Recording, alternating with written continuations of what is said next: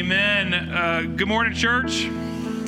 Jesus is Lord. Amen. Can we reverse that? Can you tell me Jesus is Lord? And I'll say amen. Amen. Amen. Amen. We welcome all of our children back into worship this morning. Uh, and as we do so, we begin by acknowledging that last week was a difficult week. Uh, we lament the brokenness that was displayed during the outburst uh, in worship. And we want to reinforce that our First Presbyterian Church family, we are a safe place for grace. That everyone who needs grace needs to know that there are no closed doors at the cross. Brokenness here is welcome, but we are not only a safe place, we are a secure place. So, as we welcome brokenness, we acknowledge that there are certain behaviors that we can't accept here. And we want to encourage you uh, that we have taken steps of security and we have encouraged a, a safe distance, of, a, a place of self awareness uh, where people can evaluate and hopefully repentance can be found. And we want everyone to know that as we deeply care about every single person who was involved last week, we also care about reinforcing that we are a safe place for anyone who needs grace, but a secure place for everyone who comes to worship. I appreciate the testimonies of people who stood up, everyone who started praying, and all those who reached out for prayer, all those who reached out to show care. We want to continue to encourage that. But we do so this morning with uh, heavy hearts. We lament the brokenness of our world, of our, of our hearts, as we welcome the name of Jesus. He is Lord. We acknowledge that all of us are in need of grace. And so we gather to celebrate in this time and place the open door at the cross as we reinforce we are secure. Okay? This morning, we're going to let God's word do the work. We're going to study Hebrews and we're going to study the power of the appearance of God, the reality of God showing up. God has been faithful to his promises. God is faithful to us in the present. And those realities should fuel and feed our faith so that we can have confidence in God's promised future grace. God's first coming, his first appearance, was one of humility. God's second coming, his return, will be one of victory. And that's what we're going to study in Hebrews chapter 9, verse 26 to 28. Would you please follow along on the screen above me? Hear the word of the Lord. But as it is, Jesus has appeared once and for all at the end of the ages to put away sin by the sacrifice of himself. And just as it is appointed for a man to die once, after that comes judgment, so Christ, having been offered once to bear the sins of many, will appear a second time, not to deal with sin, but to save those who are eagerly waiting for him. Please join me in this call and response. All flesh is grass, and all of its beauty is like the flowers of the field. The grass withers, the flower fades, but the word of our God endures forever. Before we study the word of the Lord, will you please join me in going to the Lord of the word in prayer? Let's pray. Father, we thank you. We thank you for the security and the safety that we have in the person and work of Jesus Christ to discover the grace that you offer us. We thank you for the hope that we have in your finished work, that our burdens and our brokenness can be transformed into beauty. Lord, we thank you that where our hearts are looking for healing, where our, our lives are longing for hope, Lord, your word gives us more than we can ask or imagine. We praise you and thank you and ask for your Holy Spirit to speak. We desire not to just be inspired, but to truly be transformed that we might know you more fully, that we might experience your work more fruitfully, and that we might live here to serve for the glory of your name more faithfully. We pray this in Jesus' name. Amen. All right, friends, God's word, His grace gives us freedom uh, to have a level of self awareness, to evaluate ourselves. Uh, we are to be honest with ourselves and where we need to grow. This is true in all of life. It's true in marriage. That's true in marriage, right, Bobby and Danny? Thank you for your leadership on the marriage ministry team. We're humbled by how members of our congregation step up to serve and to lead. We see this in our marriage ministry space, we see it all over, but you, you've heard testimony of our mental health ministry ministry. Uh, it's unreal how God is bringing healing. And you've even heard testimony of our financial uh, health team. And did you know this? Did you know this? Last year in 2021, members of our congregation who took place in the financial health team, they paid off over a half of a million dollars worth of debt. Did you know that? Unbelievable. Talk about freedom and health and hope. And so these are members of our congregation who are standing up and saying, Lord, we want to be your ambassadors, your agents of redemption, your ministers of reconciliation. And so we're really humbled by that. But in light of today's good news moment for marriage ministry, I thought I'd share with you a little window into my own marriage. We've been married almost 23 years, 22 and a half years. Uh, right, Lisa? I can't get too far ahead of ourselves on that one. But Lisa uh, is very gracious in helping me grow in my self awareness. And I was telling our discipleship group this week uh, how uh, God's word helped me uh, discover the standard that God has for my life in the context of marriage. One verse that we're memorizing in our discipleship group is Romans 8 1. There is therefore no condemnation for those who are in Christ Jesus. And uh, in a marriage discussion last week, uh, if you've been married long enough, you know what that's code for marriage discussion, right? Yeah, okay. Um, so we're talking and rightfully, uh, I was diagnosed as, uh, you know, we're memorizing this verse, uh, Romans 8 1. Uh, there's no condemnation in Christ. It sounds like there's some condemnation that's coming out of your heart. And I did what any humble, loving father, husband does, and I mocked my wife. It sounds like you're being condemnation. but God's word given by God's people and shared in God's body. This is a standard for our life and our love uh, and our leadership. And as we study the appearance of God, we see how the first appearance of Christ helps us interpret what it means to truly live fully, abundantly, fruitfully, and faithfully and also with a secure hope and a, a fueled faith in Christ's second appearance. We're going to follow this word appearance. If you have your Bible, I, I encourage you uh, just to look at the context. Uh, we've been talking about and studying Jesus being our great high priest. And in verse 24, uh, we are told that Christ appears present tense in the presence of God on our behalf. And he represents our high priest uh, who mediates the blessings of God between God and his people. He is that better sacrifice who gives us the better covenant so that we can have a better hope. Jesus is better, and he appears present tense on behalf of all who trust him in heaven, representing you. That's good news. But today's passage, the author unpacks that more, how we can have security in that hope. You see the word appear in verse 26. He has appeared once and for all. That's speaking of his incarnation. And then the second appear, you see in verse 28, if you look down, Christ having been offered once to bear the sins of many, he will appear a second time. And so this word appear is repeated. And we could even go back and look at verse 1 uh, but, and go through the rest of the chapter, but we're going to spare us the detail. For now, I want you to know we're following the stream of thought of the author of Hebrews and this argument that is designed to fuel your faith, to secure your foundation, to be more deeply rooted in God's faithfulness. And so let's look at this passage together. The first appearance of Christ, we know it. He came as a humble king. And we see this uh, in verse 26. Christ appeared once and for all at the end of the ages to put away sin by the sacrifice of himself. Now, why would we take that verse to understand that Jesus came the first time as a humble king? Because the reality of his incarnation was the manifestation, the appearance of God in the state of humility.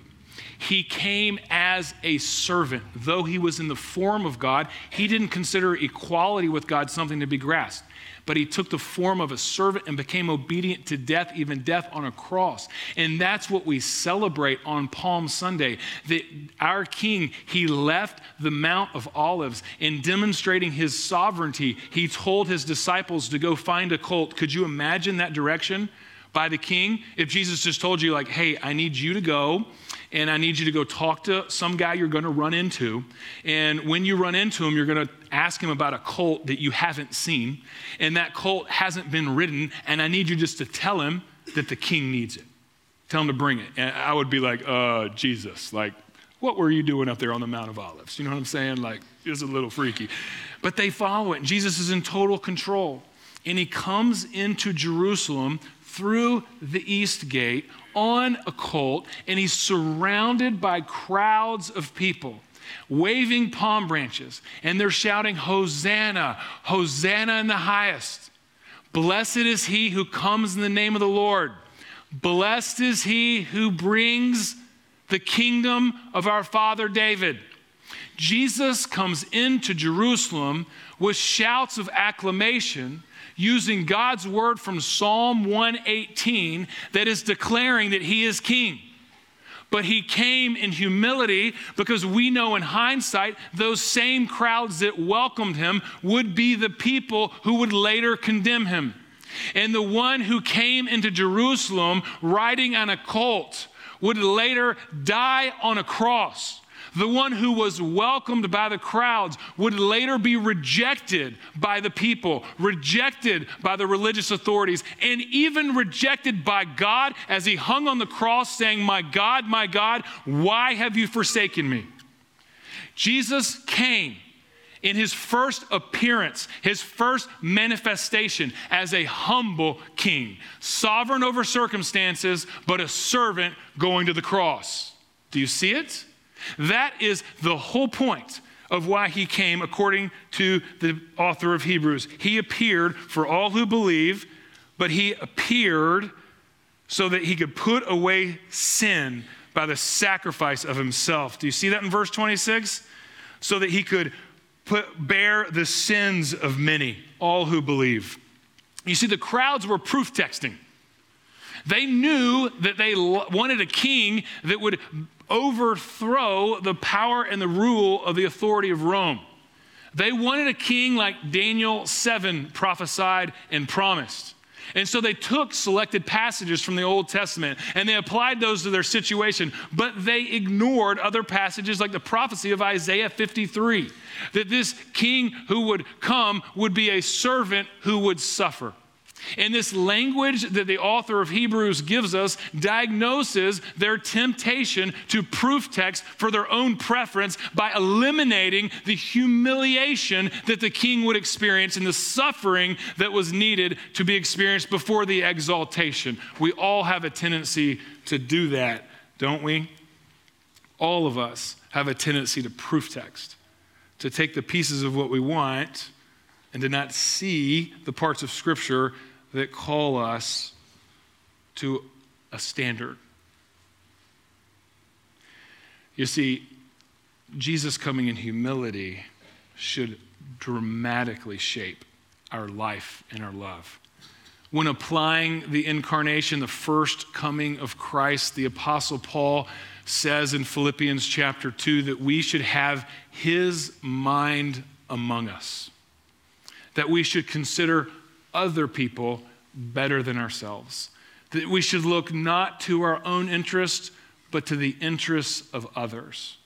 That we should have the same mind is our master, the one who saved us by grace and gave his life for us, should be our standard for our own life and our own love.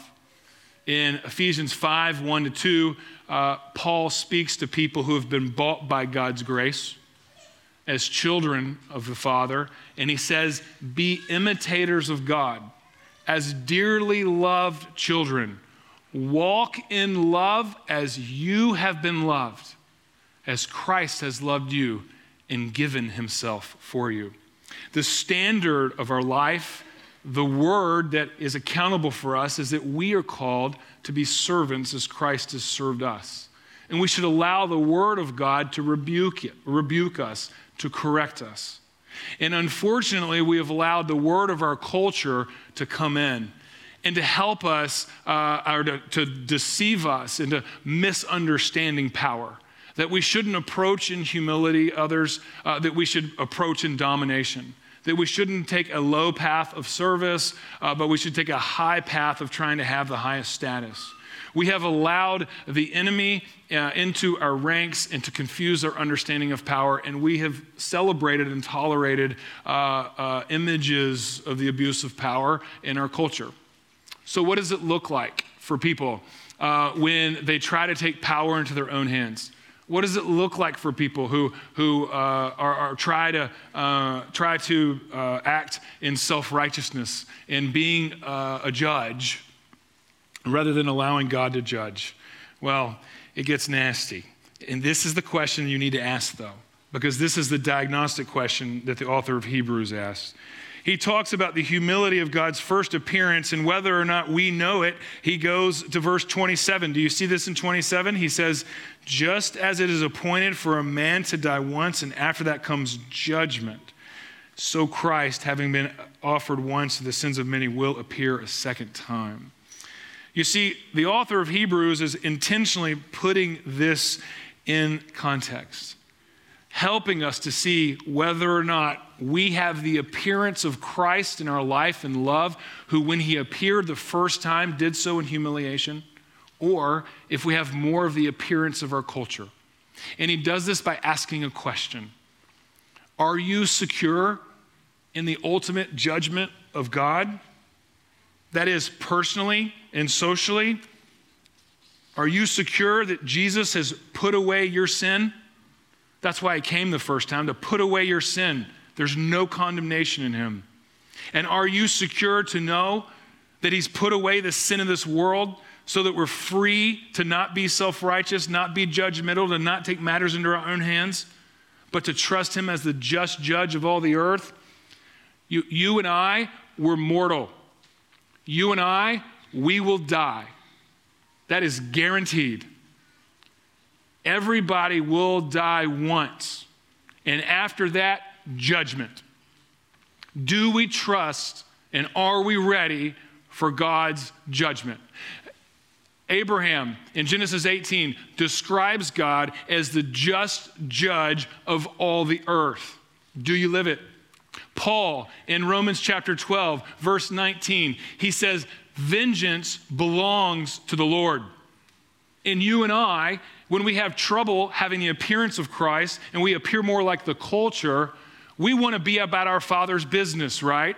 Well, our Father's in the business of judgment and vengeance. I want to be too. but that's not what the gospel frees us to do. The gospel frees us to be self aware. We're not held righteously by our own standard or our own conduct. We're held in righteousness by the conduct and the character and the work of Jesus so we can repent where we're off. What does it look like when someone uses violence, trying to take vengeance in their own hands? What does it look like when someone acts self righteously and uses a physical assault to try to turn a wrong and make it right? What does it look like? Ask Will Smith. Because that's exactly what he did. That's what the world does. And that's most of what we see that we rise up and we want to appear like the world. And in our self righteousness and our perceived strength, we're going to establish vengeance. But the gospel speaks a different word. And there are pictures of that culturally. You remember 2007 when the Amish community was uh, just devastated by the gunmen who went to their schools and shot their children? Do you remember how the Amish community responded in the name of Christ? They were devastated, but they were not vengeful. They forgave. And do you remember in 2015, in the month of June, when Dylan Rufus went into Mount Zion Church in Charleston, South Carolina? Do you remember this? And during a prayer meeting, this racist, white supremacist, angry, self justifying, one who would appear as the, the power of this world went in into people who were praying, who welcomed him into the prayer room, he shot them down, gunned them down in the church. Do you remember how the church responded?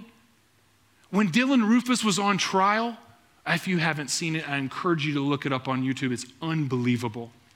Family by family, victim by victim they took the stand and they said publicly to Dylan Rufus, Your pain that you have caused us is real.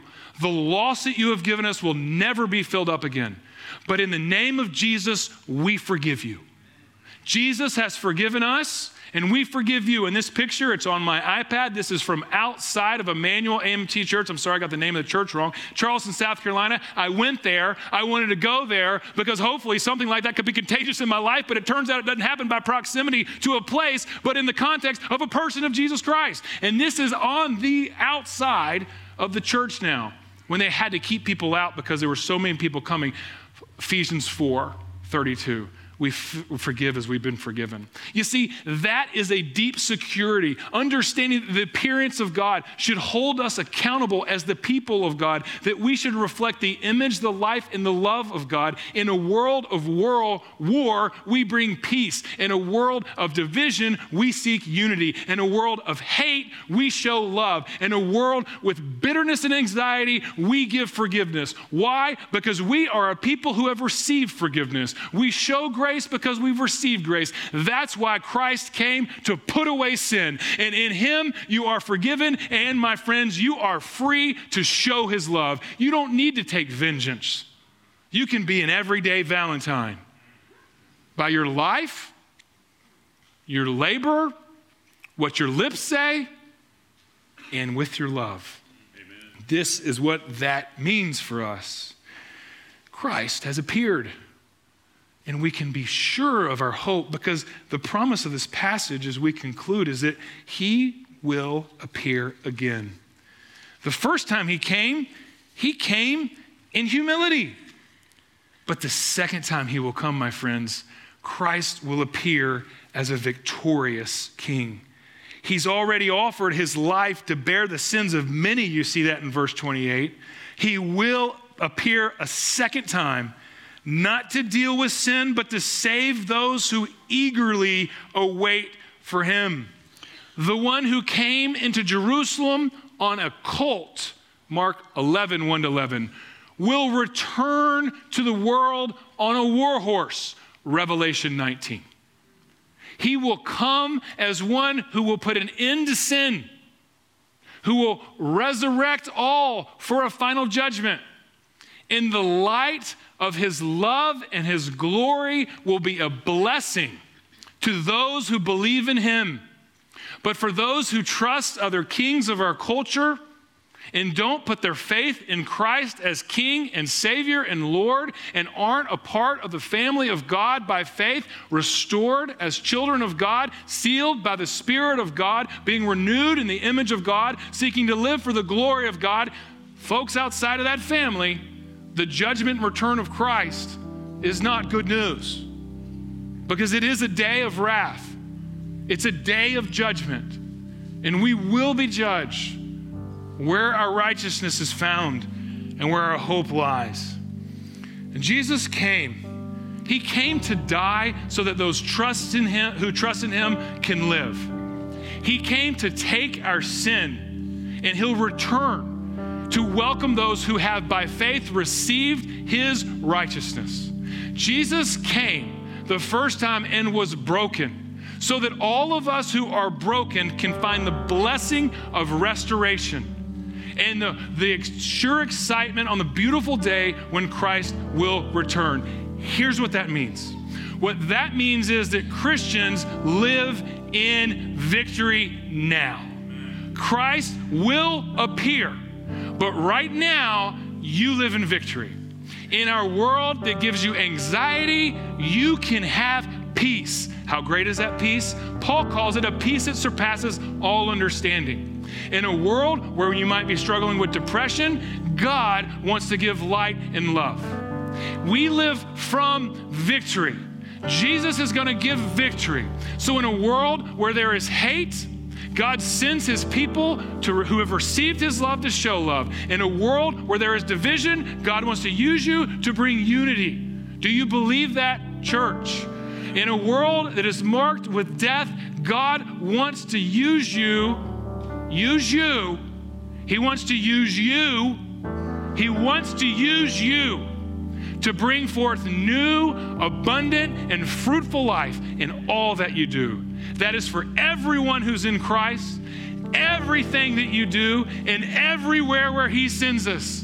Because our God is King. He has come, He will come again. He has conquered the grave, and He will come and bring the reality of that resurrection through His complete application of His victory. And so, one more implication of that that means we don't have to fight to try to win the battle.